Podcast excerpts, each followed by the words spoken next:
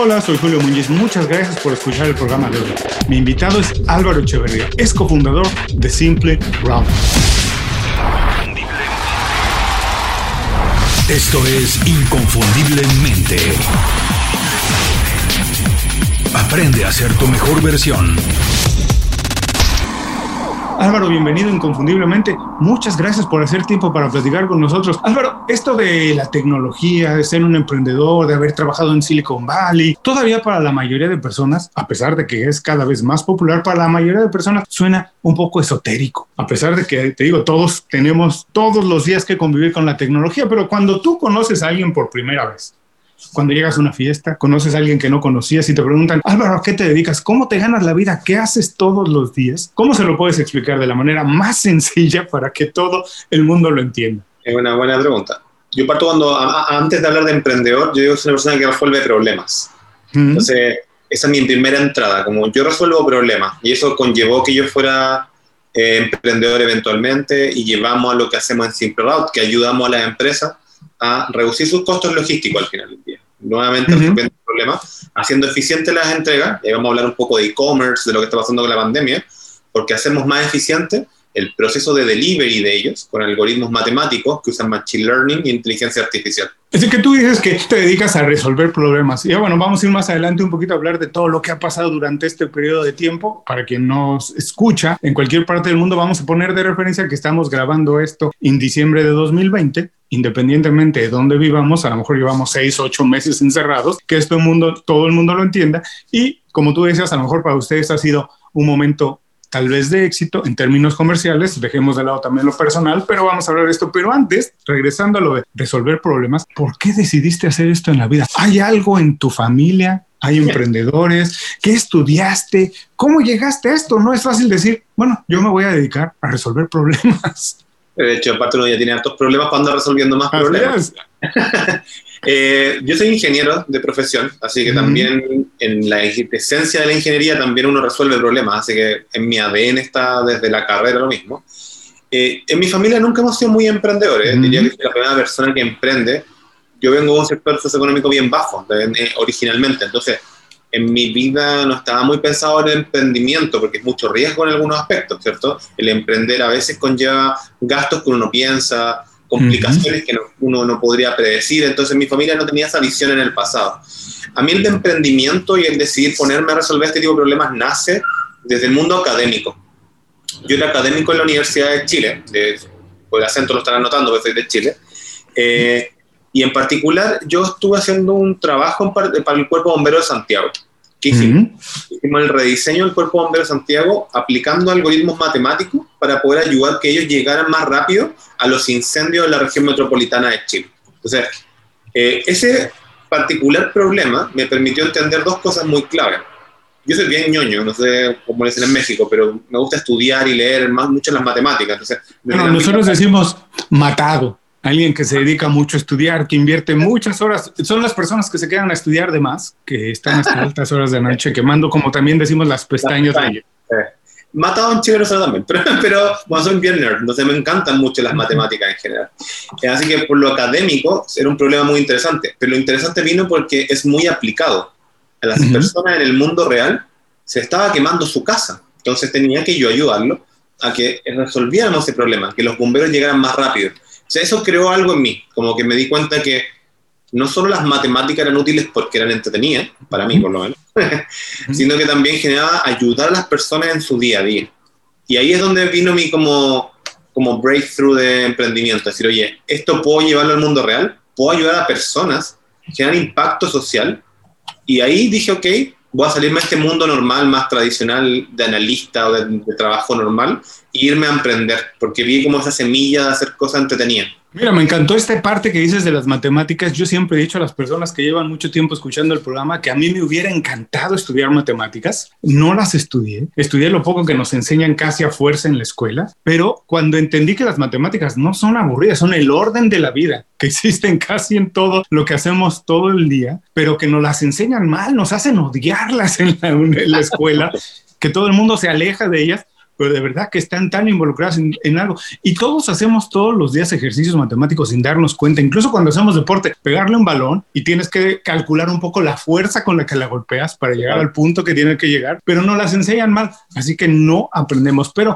voy a regresar a esta historia que dices que nadie en tu casa era emprendedor, que nació de ahí, casi de ti, de hacer casi una labor social, la oportunidad de llevar esa experiencia al mundo de, los negocios y hacer a partir de eso un estilo de vida. Eso me encantó. Ahora, no te voy a dejar así salir de fácil, de irte ya, porque como te imaginarás, todas las personas que nos escuchan, la mayoría de personas que nos escuchan, muchos de ellos están a lo mejor ahora en este momento pensando qué hacer el resto de su vida. O tienen por ahí una idea y no se han atrevido a hacerlo, o no saben cómo hacerlo, para a lo mejor transformarse, ahora que se habla tanto de la reinvención y de la transformación. Entonces, tú que ya pasaste todo ese camino, de fuiste desde la idea, implementarla en una parte, tomar esa experiencia y llevarla y hacer un negocio, danos dos o tres pequeños tips de alguien que no sabe cómo hacerlo, no sabe cómo empezar, cómo experimentar, cómo emprender, qué debería estar haciendo hoy, que además parece mucho más fácil porque parece ser que todos tenemos acceso a la tecnología. Entonces, dos o tres pequeñas cosas que no debemos dejar pasar por alto para alguien que dice, tengo una idea, es un negocio, no, me da miedo, ¿Cómo lo hago? Las tres cosas básicas que tiene alguien que poner en un papel y decir, bueno, voy a averiguar si esto es un negocio. Yo lo primero, primero, primero es que yo nunca emprendí porque pensaba que fuera un negocio muy, muy lucrativo. Yo creo que obviamente sí lo es. Y resultó ser un negocio muy lucrativo, pero no nació desde ahí.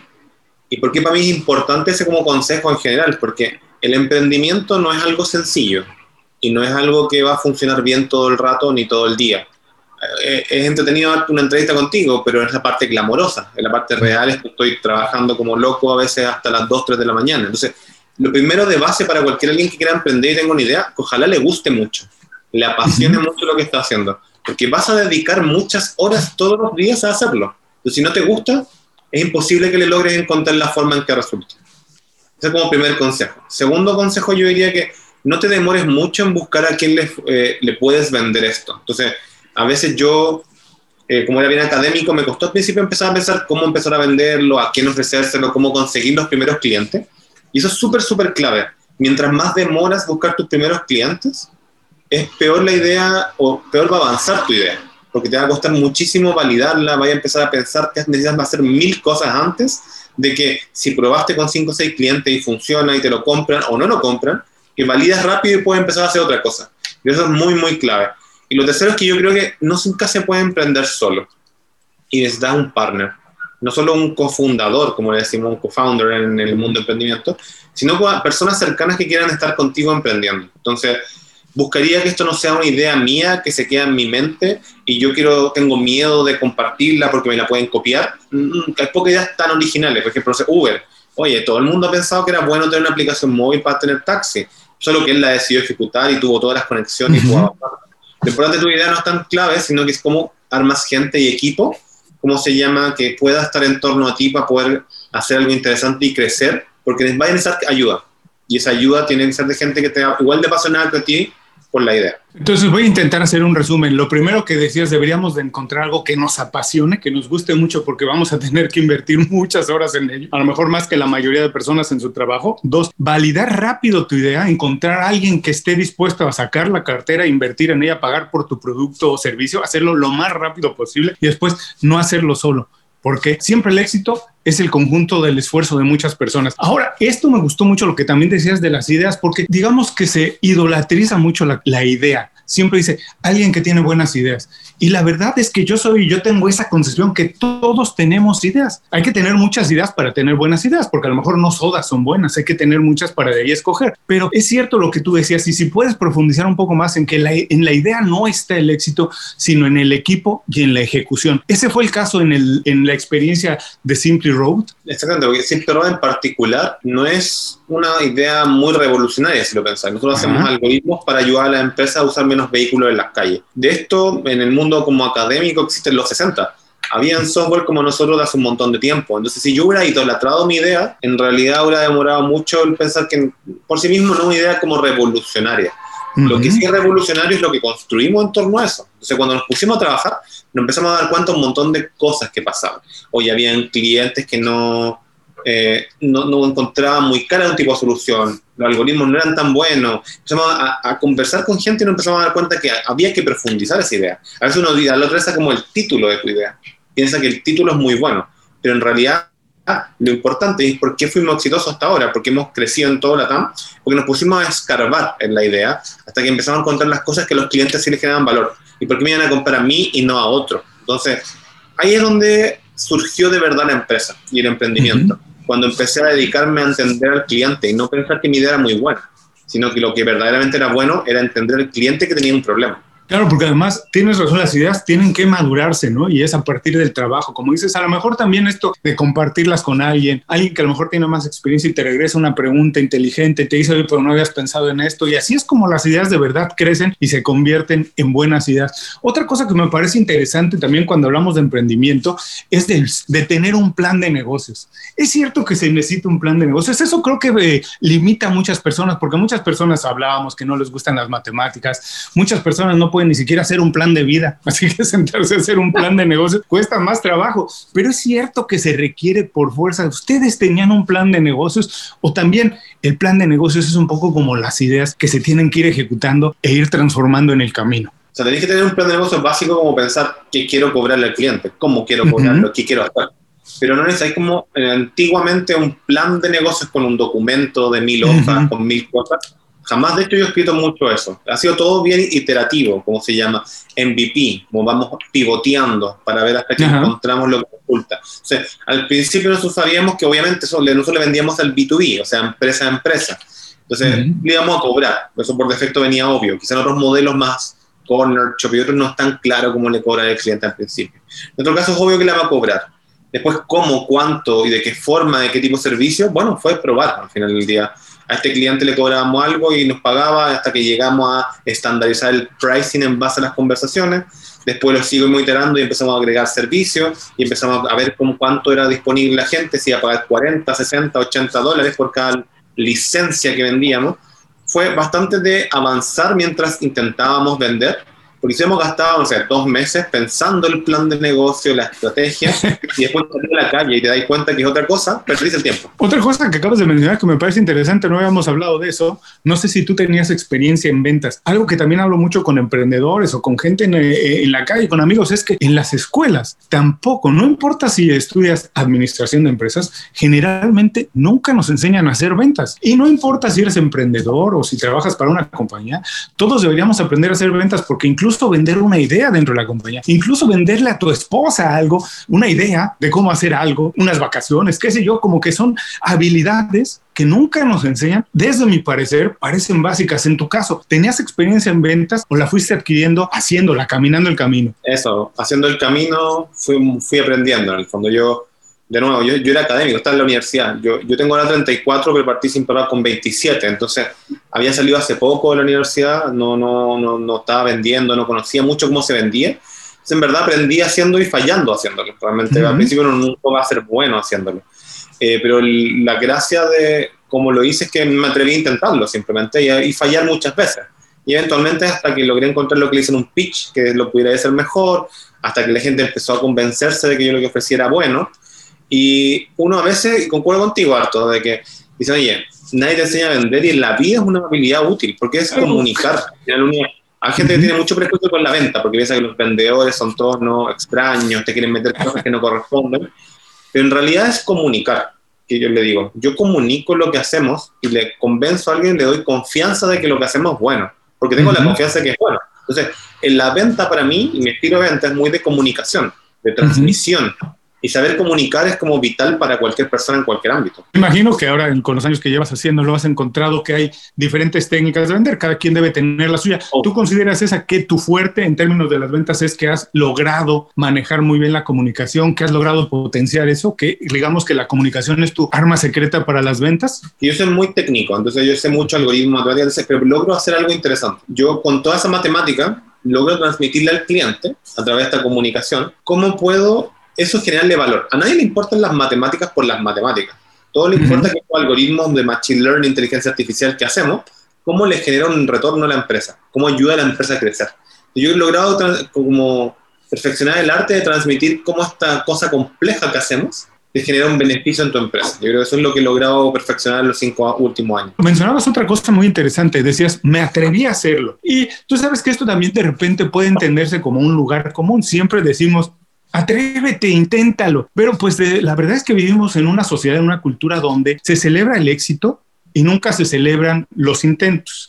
Así que la mayoría de personas tienen miedo de intentarlo porque el fracaso tampoco es bien visto, a pesar de que las grandes historias en lo que quieras. Yo llevo muchos años trabajando en la industria del entretenimiento y yo siempre pongo como ejemplo a un artista como Alanis Morissette, que un disco vendió millones y millones, pero nadie está enterado, o la enorme mayoría de personas no sabe, que antes tuvo dos enormes fracasos.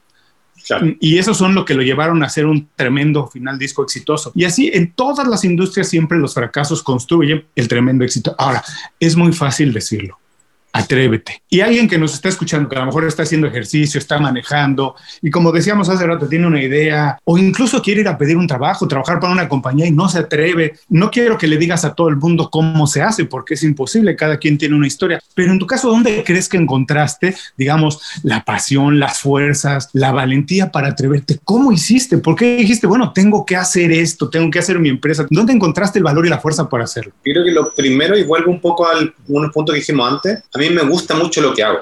Entonces, yo quería que fuera exitoso sin probado y resultara. Entonces, por lo mismo, me iba a atrever, porque era algo que me importaba mucho. Entonces, uno en general no se atreve a hacer cosas que probablemente no lo motivan mucho. Entonces, busco, me motivo y me empujo porque me importa. Entonces, lo primero es que me, si me importa algo mucho, busque la forma en que eso me quite el miedo a fallar. A mí, el, como yo quería que Sin Probado fuera exitoso y avanzara, me quito todos los miedos para intentar siquiera decirme nunca dije yo no lo voy a intentar, porque esto es más importante, mi miedo. Entonces, eh, primero de ello es como valorar y, conocerme a mí dónde quiero estar. Lo segundo es que también uno puede intentarlo. Por ejemplo, yo diría mañana quiero irme a la luna, voy a intentarlo, pero eso es poco realista. Quisiera definir formas realistas de intentarlo que me ayuden a idealmente fracasar de manera exitosa. En el sentido que experimenté y probé cosas. Entonces, ¿qué es lo que yo sé? Como quiero preparar el terreno de avanzar si quiero llegar de hoy día a la luna, bueno, entonces no es llegar y saltar al espacio, voy a tratar de armar algo pequeñito. Entonces ese pequeñito me ayuda a intentarlo y si es que fallo, no gasté millones de dólares, no traté de explotar en la nave espacial hacia el espacio, sino que fallé en bajar las escaleras de mi casa. Entonces, parte de a poco, ponte desafíos realistas, pero desafiantes, que te ayudan a entender cómo vaya avanzando y quizás tu sueño, que es llegar a la luna, no se va a derrumbar en un día, tampoco lo vas a alcanzar en un día, pero sí das pequeños pasos que te permiten una vez avanzar, otra vez retroceder. Pero vas fracasando y aprendiendo, pero de manera segura. Y eso es lo otro como que para mí es súper clave al momento de decirle a alguien que se atreva. me gustó mucho esto que me dijiste al principio, que era muy importante para ti, te gusta mucho lo que haces. Y yo creo que independientemente de si eres emprendedor, si tienes tu compañía, eh, si trabajas para alguien más, tienes que hacer algo que te gusta mucho porque pasamos tantas horas en el trabajo, Álvaro. O sea, pasamos a lo mejor más del 30% de nuestra vida trabajando, así que desperdiciar el 30% de nuestra vida haciendo algo que, como tú decías, no te apasiona, algo que no te mantiene despierto, no debería de ser. Y como dices, si tienes, si estás empeñado en hacer algo que te importa mucho, lo vas a lograr. ¿no? Yo conozco personas que nunca han emprendido, que trabajan para grandes compañías, pero que esa era su pasión. Dicen, yo quería trabajar en una agencia de publicidad, yo quería hacer programas de televisión y en, las, en los grandes networks y, y esa era su pasión y lo llegaron a conseguir. ¿Por qué eso? Porque era una pasión, se aferraron y encontraron la manera de hacerlo. Pero tú tenías, además de esa pasión, tenías un plan B. Si esto no pasaba, ¿hacia dónde voy? ¿Tenías una estrategia de salida? Si esto no funciona, ¿qué va a pasar después? ¿Lo tenías o simplemente tenía que funcionar porque tenía que funcionar. En mi caso no tenía ningún plan B, ni tampoco tenía primero, como, estoy diciendo, como económicamente no tenía un plan B, mi familia no viene de un este sector socioeconómico muy alto, entonces yo no iba a emprender como algunos que dicen como family and friends, que te pasan dinero y podía hacerlo, no existía en mi caso eso. Segundo, yo me salí de la universidad, estuve en un trabajo pequeñito y después partí sin pelotas, tampoco tenía como otra opción, ¿eh? tenía, o sea, están todas las opciones del mundo, pero no tenía como, oye, voy a dedicarme a la bolsa o a hacer a trabajar en negocios para el familiar, no. O sea, en mi caso también era más importante intentarlo en serio, porque era mi plan A o funcionaba mi plan A o vea cómo inventaba algo nuevo en el futuro. Pero eso me ayudó muchísimo. Y, algo que dijiste tú es clave. ¿eh? Mi decisión personal es ser emprendedor.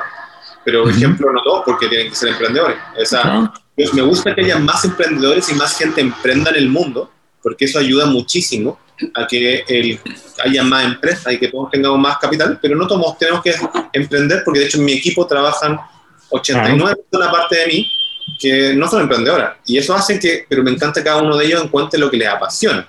Y eso es lo clave acá en el, en el tema. Sí, yo creo que no, tampoco es eh, bueno romantizar la idea del emprendedor. Eh, tampoco es la idea de esta famosa historia de la semana laboral de cuatro horas, ¿no? Del libro de Tim Ferriss. No es cierto eso. Es más encontrar un estilo de vida.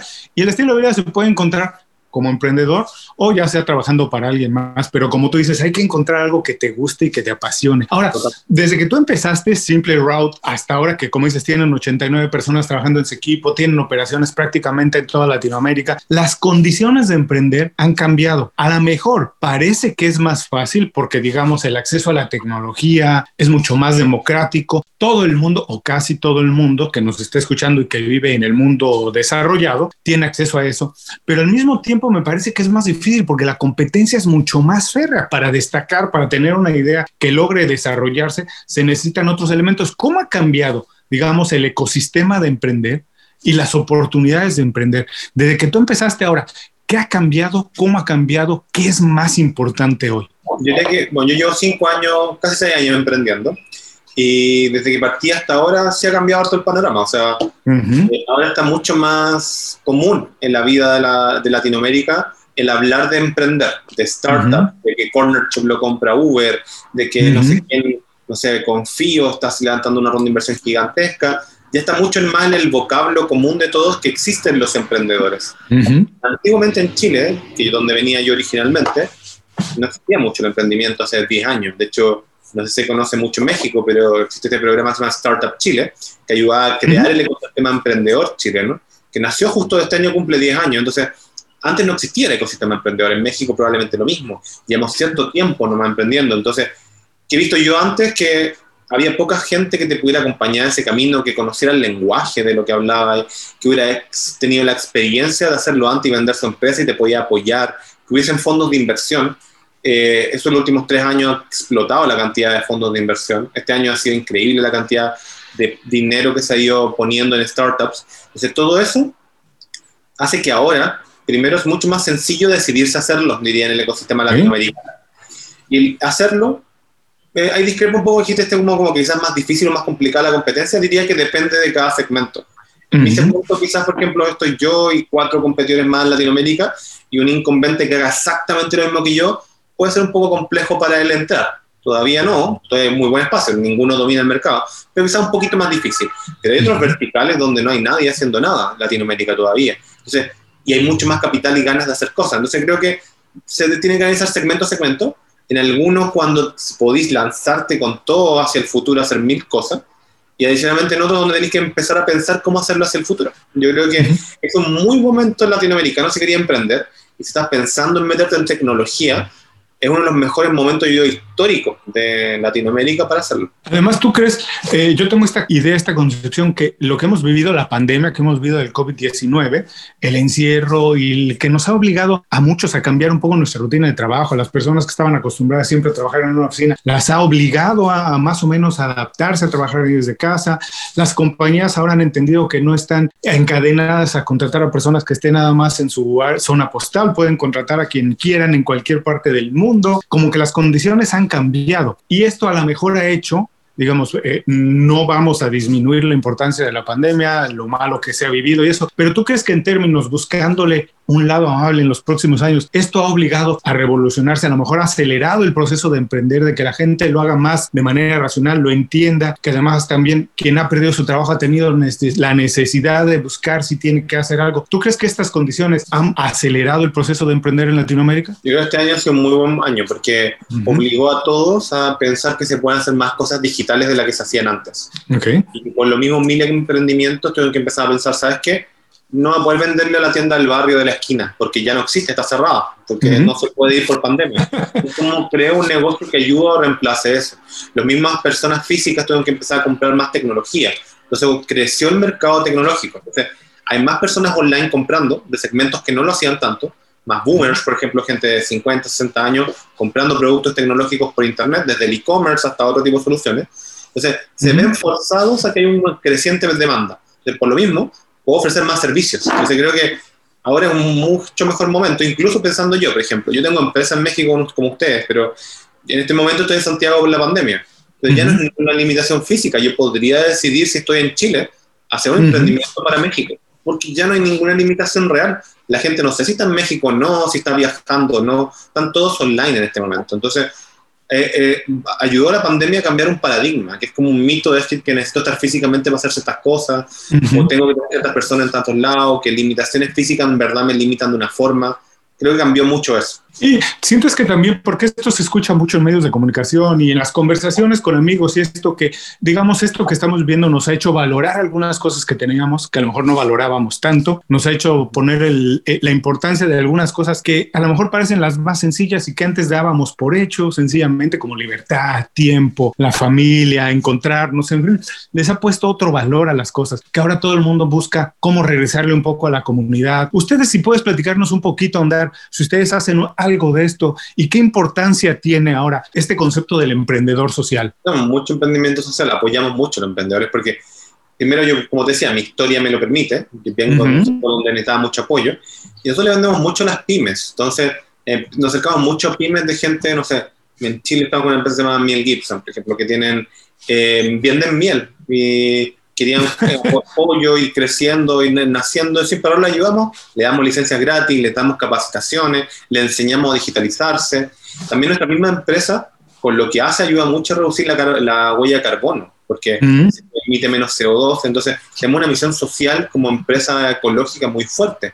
Y aparte lo, lo, lo hacemos tanto en el plataforma, como en las actividades que hacemos. Entonces apoyamos mucho a emprendedores, yo gasto mucho mi tiempo en mentorías, en tratar de ayudar que haya más mentores. Por ejemplo, yo estoy en Startup Chile, en Startup México, en apoyado en hartas cosas para poder que a enseñarles a otros a emprender. Bueno, no quiero dejar pasar esto así de sencillo porque es algo que también nosotros en Inconfundiblemente hacemos mucho énfasis en ello, esta parte de la mentoría. ¿Tú tuviste algún mentor? Y si tuviste, cuéntanos un poco esa experiencia y por qué consideras que es tan importante, no solo para los emprendedores, para cualquier persona que está preocupada en su desarrollo profesional, trabajar con un mentor. Dice que uno nunca sabe todo. Entonces siempre uh -huh. como asesoría de gente. Y segundo, cuando uno inicia un camino de emprendimiento, hay mil cosas que ya han hecho otros. Como, quizás no en tu negocio particular, pero sí en cómo manejo gente, cómo escalo este negocio, cómo entiendo esto otro. Entonces, la mentoría en el mundo del emprendimiento es súper clave porque hay mil problemas que te surgen. Oye, ¿cómo voy, presento bien mi idea ante un inversionista?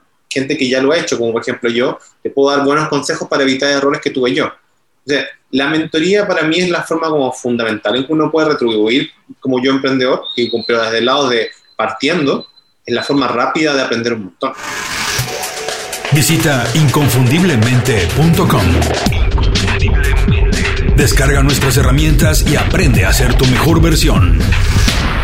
Gracias por seguir con nosotros. Estoy platicando con Álvaro Echeverría. Álvaro, la primera parte ha sido entretenidísima, así como las matemáticas que están tanto. Ojalá y a partir de esto se encuentren el gusto por las matemáticas y por emprender. Ahora estamos entrando ya a la segunda y final parte de la entrevista donde quiero explorar un poco más a Álvaro, a la persona y también al emprendedor, porque lo que queremos es que las personas se preocupen por su desarrollo profesional, puedan tener una vida productiva, pero al mismo tiempo una vida balanceada, donde tengan vida. Lo primero que quiero preguntarte, ya nos hablaste de tener un mentor y eso, pero me gustaría saber si tú tienes algún hábito que a lo mejor fue para ti muy fácil adquirir, a lo mejor ni siquiera eh, se necesitan muchos recursos para adquirirlo, pero un hábito personal que consideras el que te ha ayudado más a desarrollarte profesionalmente. ¿Cuál es ese hábito y por qué crees que te ha ayudado tanto? Yo en particular me gusta, yo soy como un ávido eh, lector, muy uh -huh. eh, yo creo leerme unos dos libros al mes fácilmente. Uh -huh. o mi Kindle, de hecho, justo lo tenía acá. Eh, uh -huh. Leo intensivamente todo el rato y eso creo que me ayuda mucho tener muchas perspectivas. Yo con eso no me quedo solo con lo que yo pienso, lo que me dijo alguien, investigo harto. Entonces, creo que eso me ayuda mucho a... ¿Te acuerdas que lo que partimos en la entrevista contándote que yo resuelvo problemas? Uh -huh. Y para resolverlos tengo que tener muchas ideas y visiones y conversaciones diferentes para tomar decisiones. Entonces, yo esa investigación creo que es la forma en que represento y me ha permitido mucho aprender para poder avanzar y poder resolver este tipo de problemáticas diferentes. Entonces, eh, creo que es una de las habilidades claves para poder emprender para mí, pues desde mi perspectiva. Mira, compartimos ese gusto, también me encanta leer, también soy, eh, podría decir, casi adicto, y nos enseñaste por ahí tu ¿Puedes hacer un poco más, digamos, defender la idea de los libros digitales? Porque todavía existe este debate de si deberían ser digitales o no. Hay quien no se acostumbra, hay quien, por ejemplo, los audiolibros dice que no es leer, que no tienen el mismo valor, pero ¿por qué te gustan los libros digitales? Eh, hazles un poquito esa defensa. eh, me gusta los libros digitales en realidad porque es la sencillez. Yo viajo harto, con pandemia claramente no tanto, pero el año pasado viajaba muchísimo. es imposible andar con 10, 20 libros encima, es imposible andar buscando referencias cuando andáis viajando de un lado a otro. Entonces, en particular para mí, obvio, hay un placer de tener un libro físico de papel, pero el mundo está cambiando harto también. Ojalá ayudáramos al ecosistema a, usar, a producir menos papel, entonces eso es una huella de carbono bien fuerte, esa es una. Pero la segunda es que me da la comodidad de tener un aparato muy pequeño, toda la bibliografía que se me ocurra. Entonces puedo consultar millones de cosas muy rápido, sin tener que estar buscando este libro que lo debo tener en la casa de mi papá, se lo presté a mi hermano. No sé. Acá lo tengo disponible en mi mano todo el tiempo y puedo volver a la bibliografía y reestudiarla y trabajarla seis meses después, solo con las ganas de hacerlo. Entonces, la sencillez y la consulta rápida me ayuda mucho. Sí, a mí me encanta, digo, desde libros digitales y también algunos que he escuchado en audiolibros, me encanta porque a lo mejor la narración te hace ver de, otra manera el libro, ¿no? Y a lo mejor puedes escuchar uno, leerlo después y les encuentras cosas distintas. Así que vamos a hacer una defensa por los libros digitales en cualquiera de sus formatos y quien quiera seguir leyendo también puede seguir haciéndolo, pero vamos, vamos a, a intentar hacer esto mucho más práctico. Ahora, generalmente en esta parte de la entrevista le preguntamos a las personas que si nos pueden compartir un secreto para tener una buena red de contactos. Además de si nos quieres compartir eso, también me gustaría saber, porque tienes un equipo grande de colaboradores, cómo se hace para trabajar con más de 80 personas en toda Latinoamérica, manejar un equipo tan amplio con diferentes culturas, ¿cómo puedes trabajar con más personas que piensan de manera distinta, que entienden el trabajo de manera distinta, que entienden la cultura del trabajo de manera distinta? ¿Cuáles han sido los retos más importantes de eso y cómo los has podido llevar adelante? Tiene una primera cosa como de, de tener genuino interés en la gente. Yo nunca he sido como oye, hoy día hay que hacer networking, ¿cachai? Entonces pongo modo de networking y le hablo a la gente y hago small talk de cosas que no me interesan. He encontrado muy bueno eso. en mi caso, genuinamente me gusta entender lo que la gente piensa, habla y conversa. Entonces eso creo que me ayuda muchísimo a construir relaciones un poco más reales. Y segundo, por lo mismo con mi equipo. Yo trato de involucrarme harto, obviamente con 90 personas imposible estar en la vida de todo y cada uno, pero sí acercarme a ellos para entender sus problemas cómo les puedo ayudar. Al final del día yo nunca soy un jefe, aun cuando de repente hay que hacer algunas cosas concretas, pero yo soy un líder, me acerco mucho a la gente para entenderlo. ¿Cómo lo ayudo? Yo soy un facilitador. Entonces, eso me hace poner en posición de apoyo a la gente. Mucho de entenderlo, escucharlo, eh, lograr como conectar con ellos. Y eso también me ayuda muchísimo a trabajar con diferentes personas de diferentes lados. Entonces, eh, me, permite entender a los mexicanos porque genuinamente quiero saber cómo piensan, qué diferente tienen, cómo les puedo ayudar a los peruanos de mi equipo, a los colombianos, uruguayos, cada uno de ellos, hacerlos con el trabajar entre diferentes países, que hace como la cultura latinoamericana bien rica al final del día. Mira, me gustó esto que dices, que hay que ser genuino y eso a lo mejor te ayuda a establecer relaciones más profundas y de mayor tiempo. Eh, yo estudié sociología y me gusta más la historia. Y yo siempre digo que la vida casi tiene muchas similitudes con el béisbol. El béisbol es un deporte difícil, pero entre más sabes, más lo disfrutas. Yo no soy un tremendo enterado del béisbol, no, pero cuando empiezas a aprender de él y empiezas a ver todas las posibilidades que existen, entonces empiezas a disfrutarlo. Igual como dices con las culturas, cuando conoces más de alguien, de por qué piensan así, por qué actúan así, entiendes incluso a lo mejor de su comida, por qué viene, de dónde viene, empiezas a disfrutar mucho más las cosas. Entonces me gusta esta idea de ser genuino para profundizar más en las relaciones, para manejar un equipo y para tener relaciones profesionales de trabajo, ¿no? Yo creo que es una, una estrategia bastante válida y que todo mundo debería de empezar a entender un poquito más. Ya nos dijiste que leer es uno de tus hábitos favoritos, es a lo mejor uno el que más te ha ayudado a conseguir las cosas que has logrado conseguir, pero no te voy a dejar tampoco en esta salir así de fácil. Si puedes, es una pregunta un poco tramposa, Álvaro, sobre todo para alguien que le gusta leer tanto, pero recomiéndanos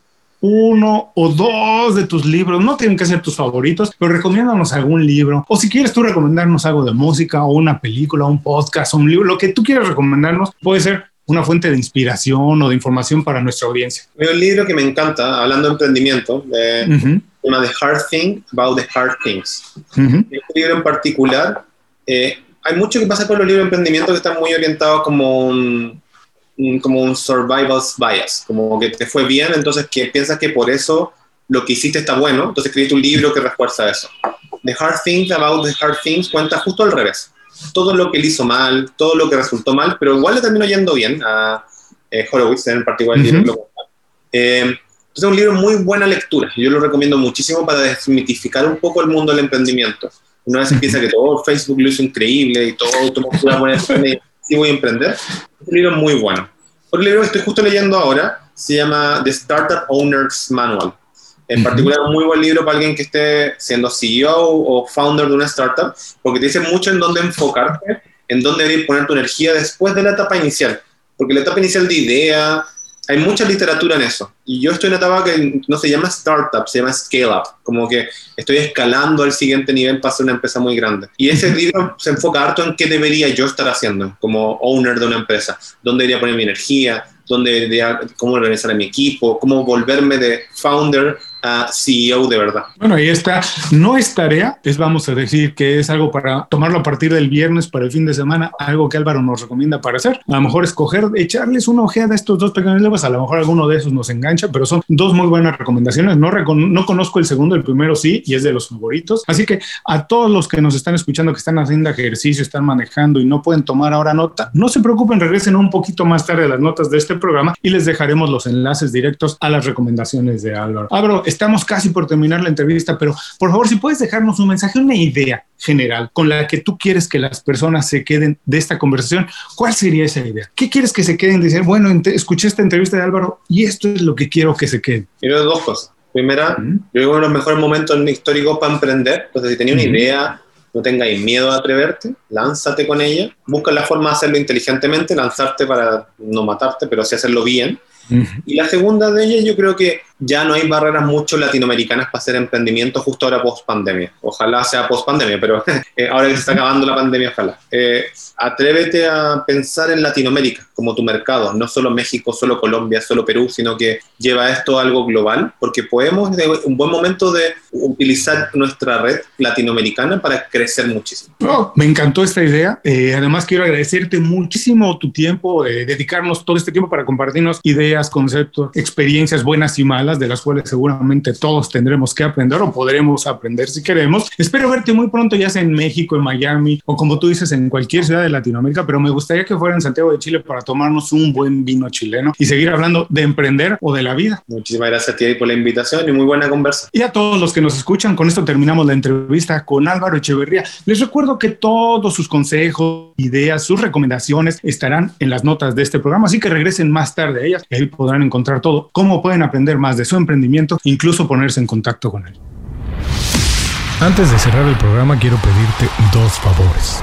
Primero, si algo te pareció interesante o motivador y conoces a alguien que se pueda beneficiar con esa información, comparte el programa con ellos. Eso nos ayuda a todos. A ti por fortalecer tu red de contactos, a ellos por recibir información útil y a mí porque más personas conocen inconfundiblemente. Segundo, suscribiéndote a nuestro boletín para recibir de manera gratuita información, recursos, consejos e inspiración para impulsar tu desarrollo profesional o crecer tu negocio. Recuerda que lo que importa no es tener un trabajo o un negocio que te dé para vivir, sino un estilo de vida donde crezca lo mejor de ti.